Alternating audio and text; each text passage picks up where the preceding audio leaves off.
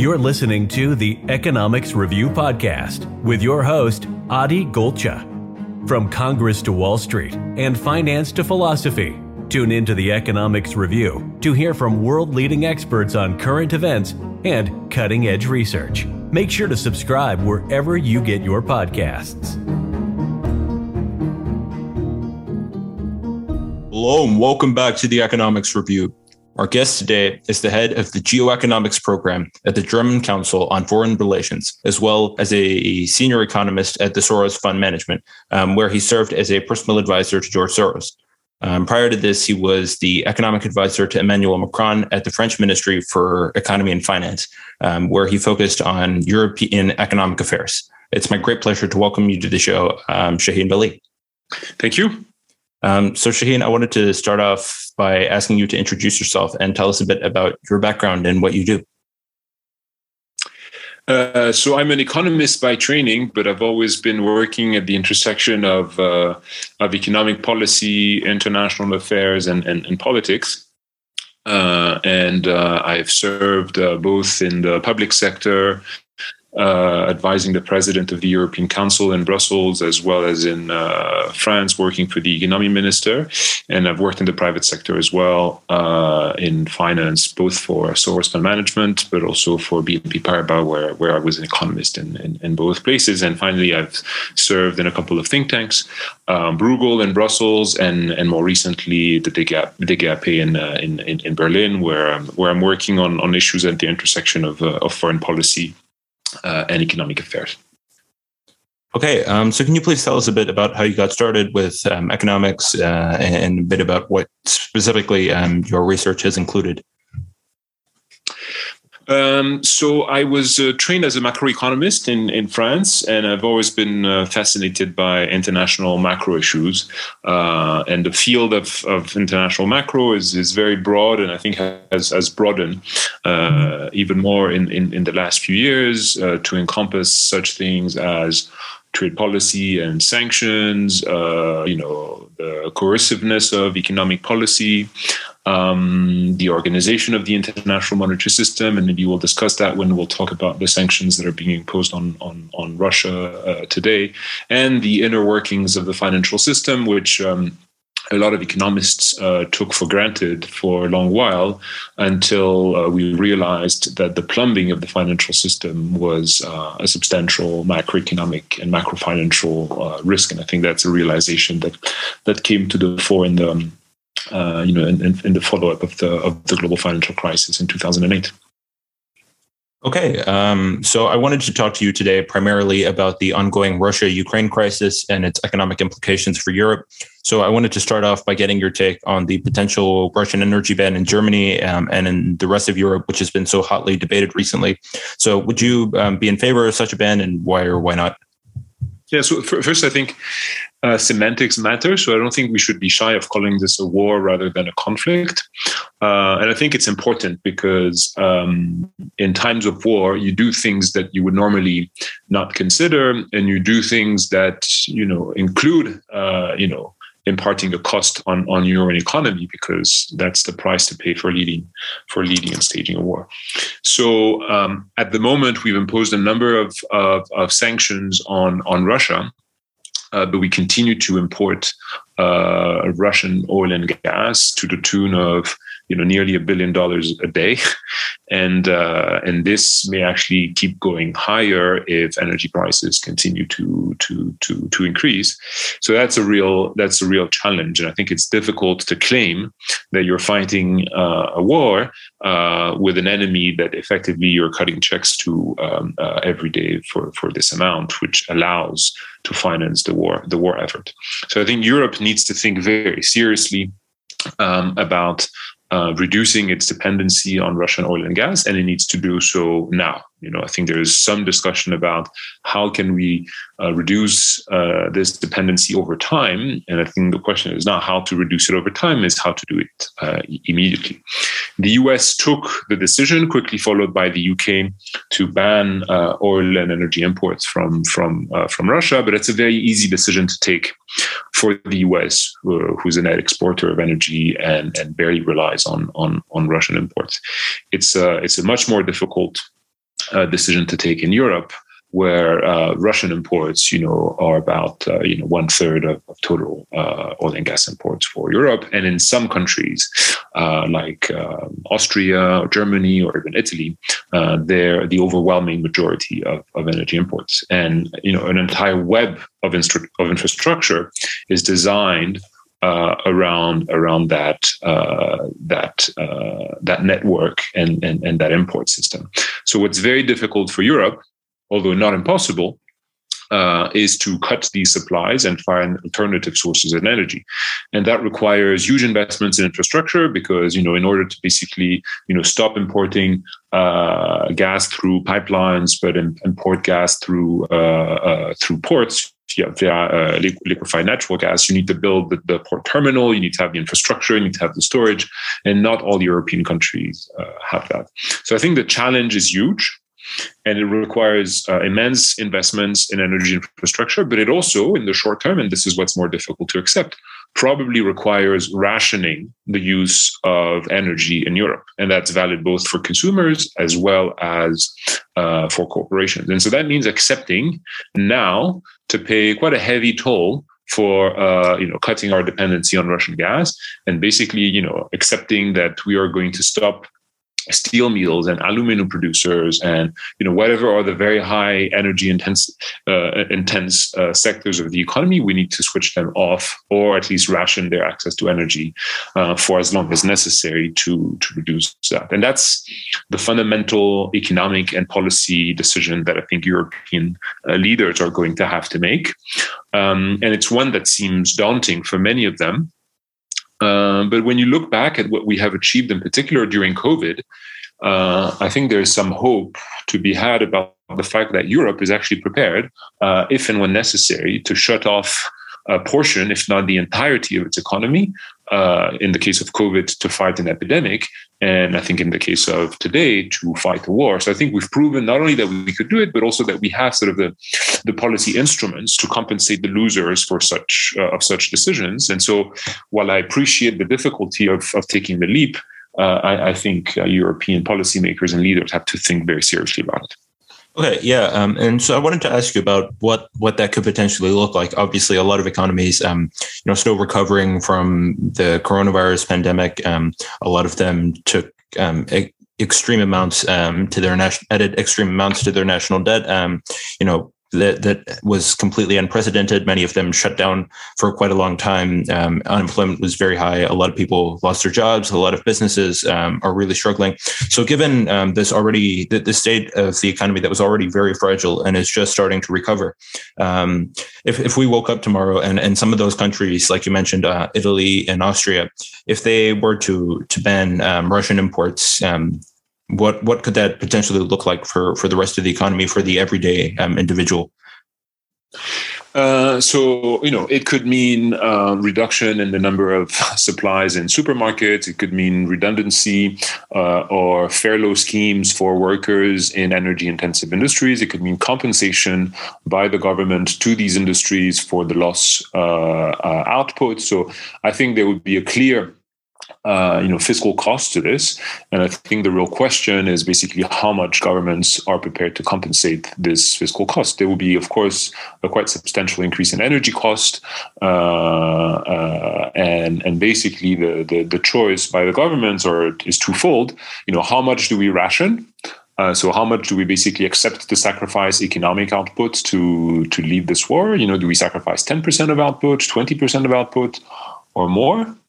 Um, and then how much of that we basically consider as a loss for the consumers, as a loss for corporations, or how much of that we compensate. If you look at COVID, basically we took the decision to pretty much close the entirety of the economy and to compensate pretty much all of the losers. So we basically fiscalized this loss of output. We compensated both corporations and individuals. So we could do the same uh, in this case, which would impart, you know, great fiscal cost, or we could say, okay, you know, this is a burden that everybody has to carry, and you know, we're not going to compensate fully corporations, and we're not going to compensate fully households. You know, both uh, options are possible. Uh, I think they uh, has they have to be decided, you know, on the basis of economic merit as well as on the basis of, of, of politics. But basically, what I what I think we should be reassured by is that uh, it is technically possible, and uh, and those who say it's not, I think, you know, forget a bit quickly uh, the efforts uh, uh, that were put together Uh, during the COVID crisis to basically, you know, shut down, uh, you know, the economy almost almost entirely. Um, okay, and so assuming um, Europe decided to to take on this this challenge, um, say we woke up tomorrow and, you know, every virtually every country um, across Europe had said we will no longer from today be importing any Russian oil, any Russian gas. What would this do um, to Russia? Obviously, um, like you mentioned, it's a it's an enormous amount of money um, that that Europe is paying for, for these resources to Russia every day. Um, could that could that be the could that be it? Um, would that be enough to just end the war almost immediately, or does Russia still have um, enough in their war chest to keep this going um, and see it through anyway? Um, so. It would not be immediate. You know, Russia still has considerable amount of resources. Russia would probably be able to continue to sell its energy to other buyers, uh, most notably uh, China.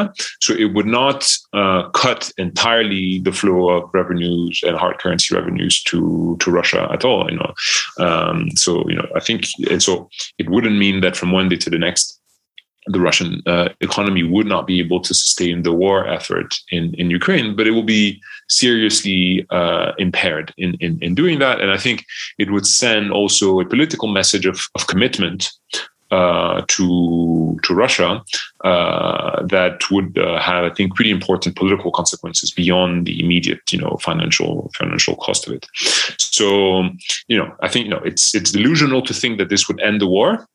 Uh, but I think it would be uh, really sad if Europeans, uh, you know, did not fight this war with all uh, the instruments they can, and that's that's an instrument that uh, you know is, is you know should be or must be considered.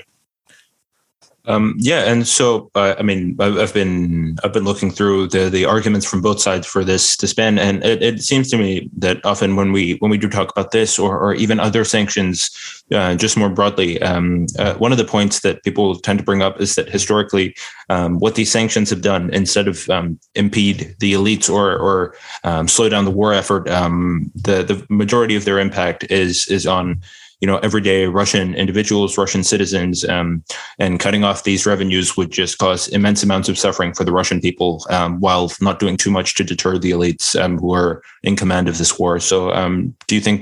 To, to what extent do you think that? No, no, that's true? true. I mean, I think the the, the, the record of, of sanctions and embargoes uh, globally to uh, coerce uh, a country to do or not do something is poor. When you talk about the sanctions on Iran, on Iraq, uh, on Cuba, uh, the, the record is, is poor. That being said, I think the, the sanctions we're designing today are of a, of a, are of a different kind, in the sense that, yes, of course, and that's um, uh, a collateral damage. They uh, impart great suffering and great cost on the Russian economy as a whole, and therefore on the, you know, on the on the Russian individuals um, and on the Russian people, but they're also quite targeted to uh, inflict a lot more pain and damage on the Russian uh, the Russian elite. So sadly, there's a collateral damage, which is uh, uh, the Russian people.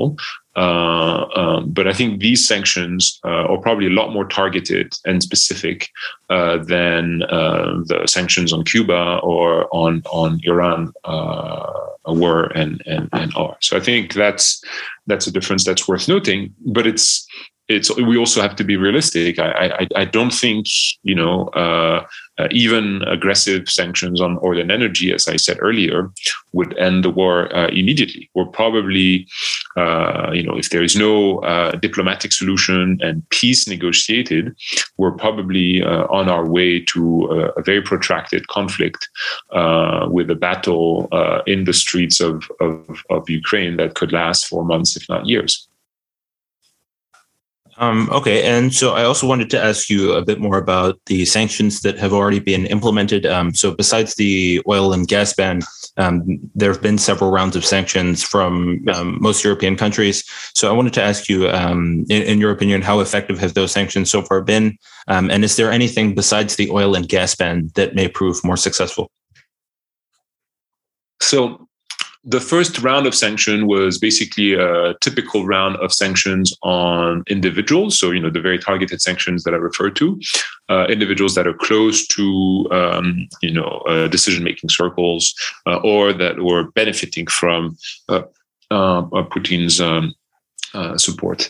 Um, The second round of sanction was more financial sanctions, so targeting financial institutions uh, and, and companies, preventing them to raise capital in international markets uh, and uh, preventing them from transacting by basically the targeted sanction and exclusion of SWIFT. SWIFT is a, is a messaging system between banks that allows to do international transfers.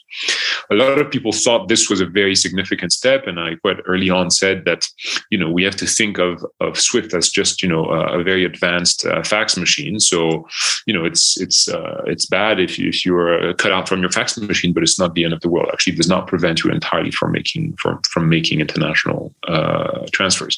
And importantly, there were very significant uh, exclusions from this uh, uh, uh, SWIFT ban, uh, precisely to allow energy-related transactions to be uh, to go through. And I think this is the critical uh, weakness of, of these sanctions, and the fact, you know, basically they are, you know, entirely ineffective um, if uh, if you continue to want uh, to import oil and to be able to settle the transaction for this for this oil.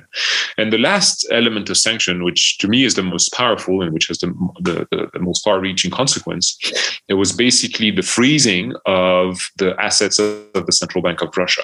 And this is a very important uh, decision, because basically Russia had about six hundred billion dollars worth of reserves, many of them accumulated since two thousand fourteen after uh, Russia suffered sanction, precisely to be able to uh, fight Uh, uh, a war and sanctions and, and, and the economic cost of, of, of sanctions with this uh, uh, war chest of, of reserves.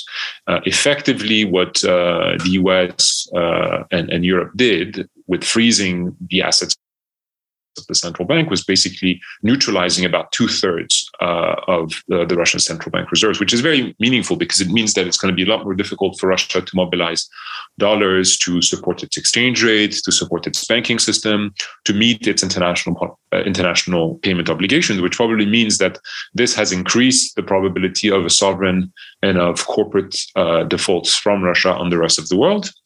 But it also means that Russia is less able to use uh, its dollars and euros to acquire weaponry, to support its economy. And so it has made the cost of leading this war a lot uh, a lot higher than it, than it would have been otherwise.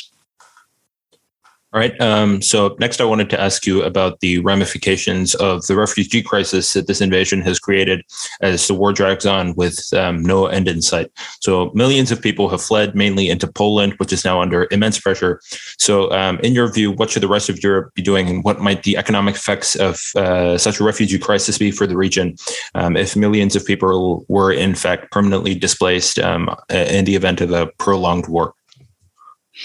So, um, yeah, I think we are going to see a wave of uh, of, uh, of uh, migration uh, that is going to be historical.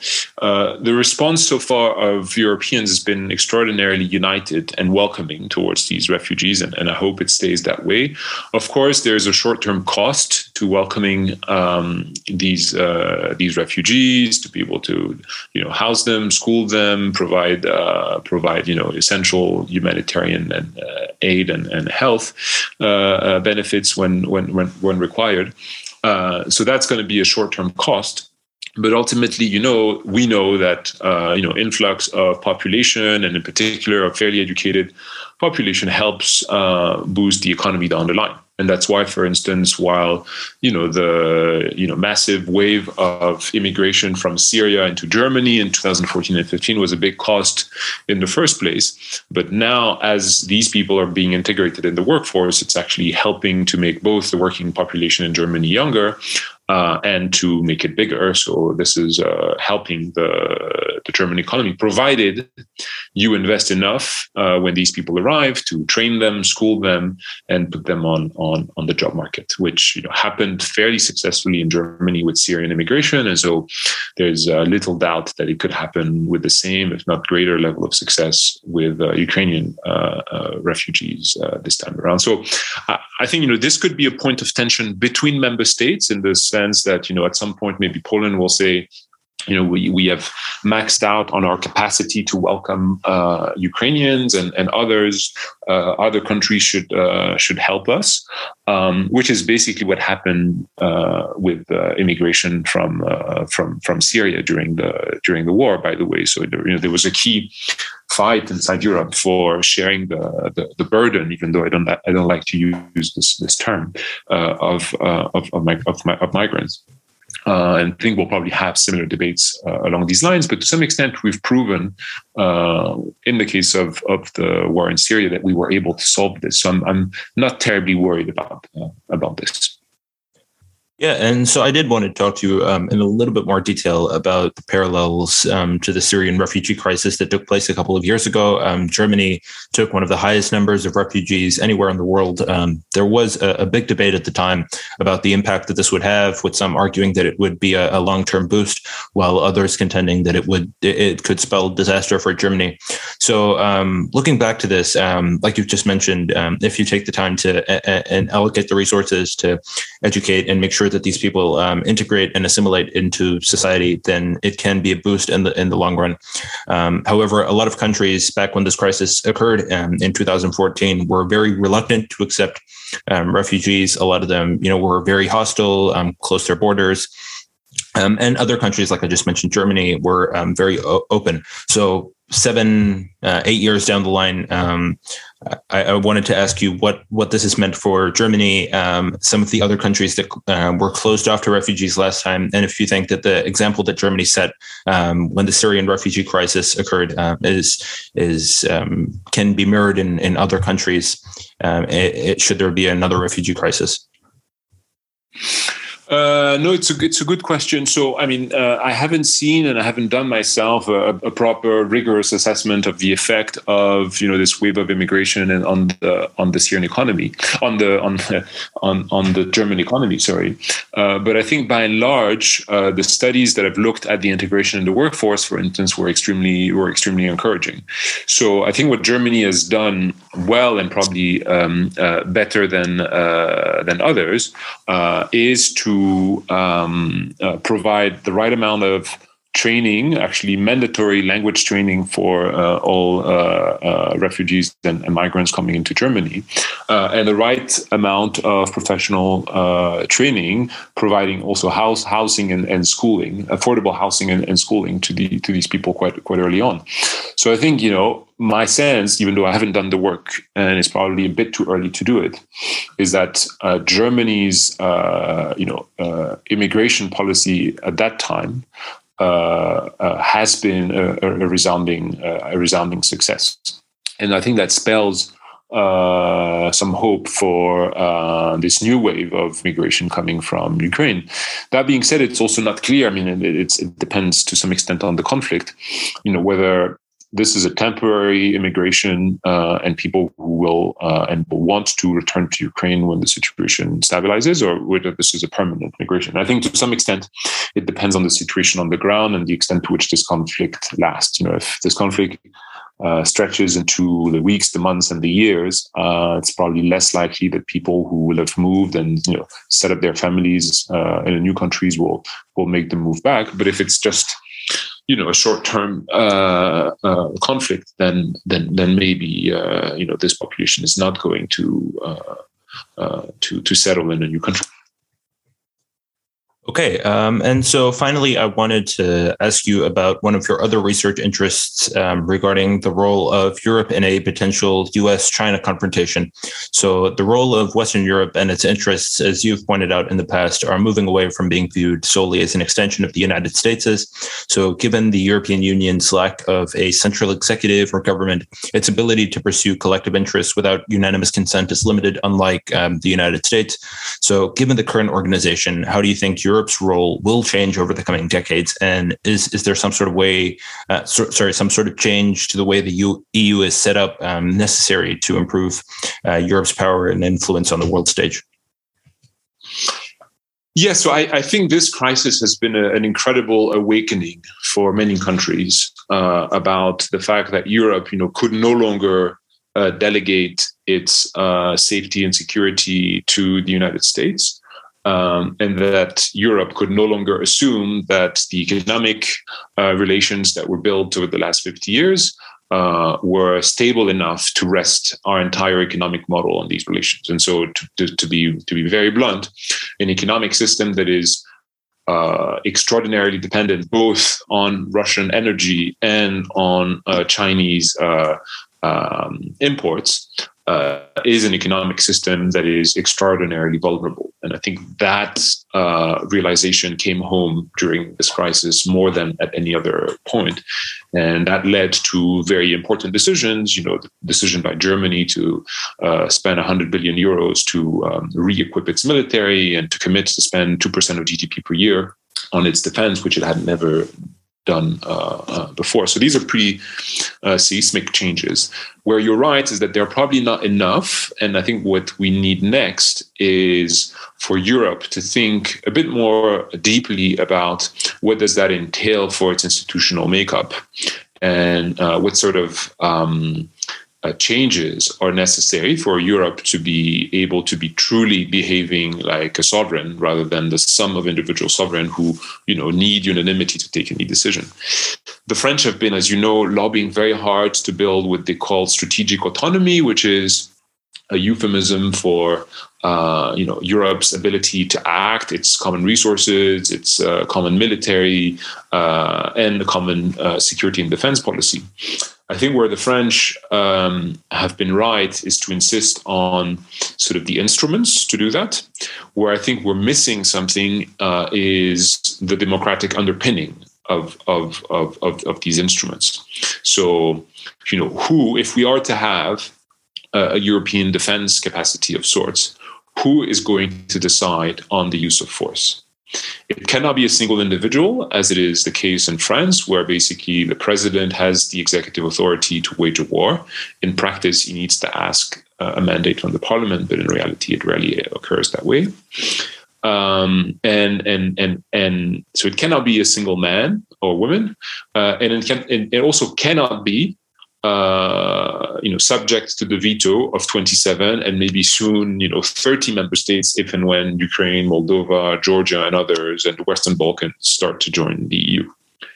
So that means we have to accept uh, that the governance around the use of force uh, becomes more collegial, and that uh, member states give up their veto rights uh, in in uh, common security and defense policy, which is a pretty major um, uh, deal for many countries, in particular for France.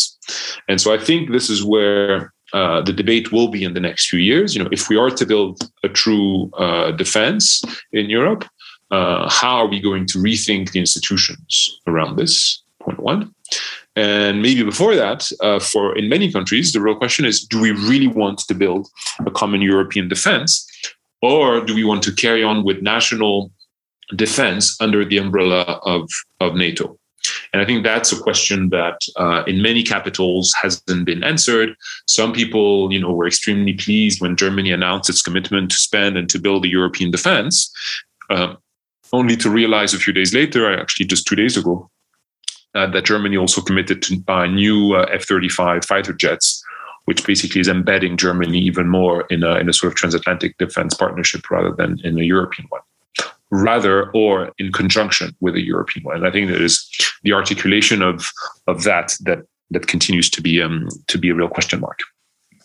Yeah, uh, and so a couple of things there. Um, I think spurred by this conflict, there were, um, th- this conflict um, could serve as quite the catalyst um, for a move in, in the direction which which you spoke about um, towards Europe pursuing its its um, common defense interests. Um, I think um, in, in w- when comparing the E U to the United States more broadly, um, they have roughly similar populations, roughly similar G D P, roughly similar um, land size. So geographically um, and financially, they look to be, you know, comparable. Um, However, uh, obviously, Europe is a lot more culturally diverse than the United States. I, I think places like Georgia and Moldova are very different um, culturally, ethnically um, from uh, places like France or the Netherlands. Um, so I think if if we were to go about creating this sort of system um, where, you know, individual member states give up their veto rights uh, to some sort of central um central um, government that can negotiate on on all their behalfs, you know, to to, be,